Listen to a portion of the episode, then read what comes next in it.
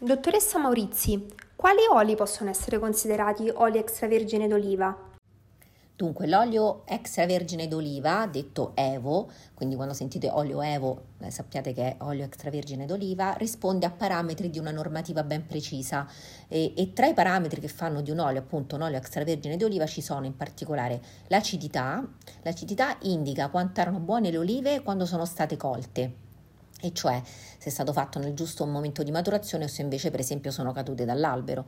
Eh, il valore in etichetta corrisponde all'acidità massima che l'olio avrà alla data del termine, del, del, mm, termine appunto del, del, mm, del TMC e non può superare lo 0,8%.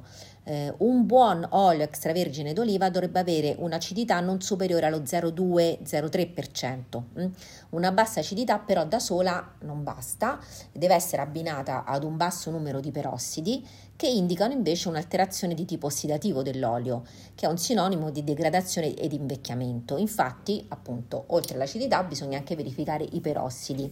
Allora, i perossidi indicano proprio come è stato conservato l'olio, se è vecchio, se ha subito trattamenti termici, se è stato esposto esposta alla luce.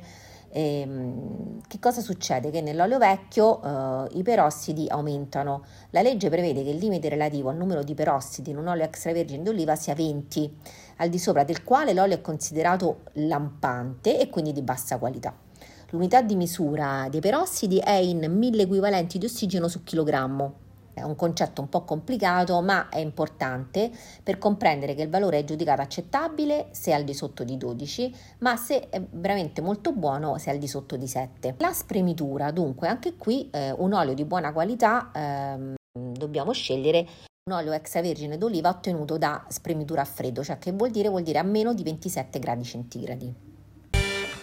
Quali sono le informazioni che troviamo in etichetta? In etichetta ci sono le informazioni obbligatorie per tutti gli alimenti, quelle di cui abbiamo parlato già in varie puntate, andatevela a risentire in caso, ma per l'olio ci sono delle eh, specifiche in più e per esempio troviamo la categoria dell'olio, eh, cioè per l'olio per esempio extravergine d'oliva eh, ci sarà scritto magari olio d'oliva di categoria superiore, ottenuto direttamente dalle olive unicamente mediante procedimenti meccanici eh, ci sono informazioni sulle modalità di conservazione e anche sulle origini delle olive utilizzate. Mm, non andiamo molto nello specifico, ma c'è scritto se è uno Stato membro, un paese terzo oppure mm, semplicemente se è nell'Unione Europea.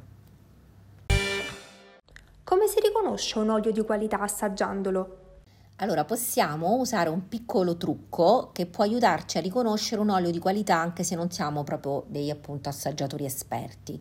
Ehm, dunque, l'olio che risulta leggermente piccante ed amaro a volte è considerato di scarsa qualità, ma non è così. Hm?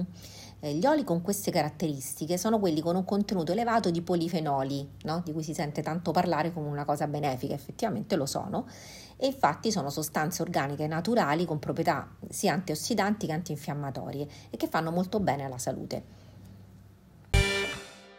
Grazie mille per l'ascolto anche di questa puntata. Ci sentiamo martedì prossimo con una puntata dedicata ai veri golosi, cioè la cioccolata. A presto, ciao!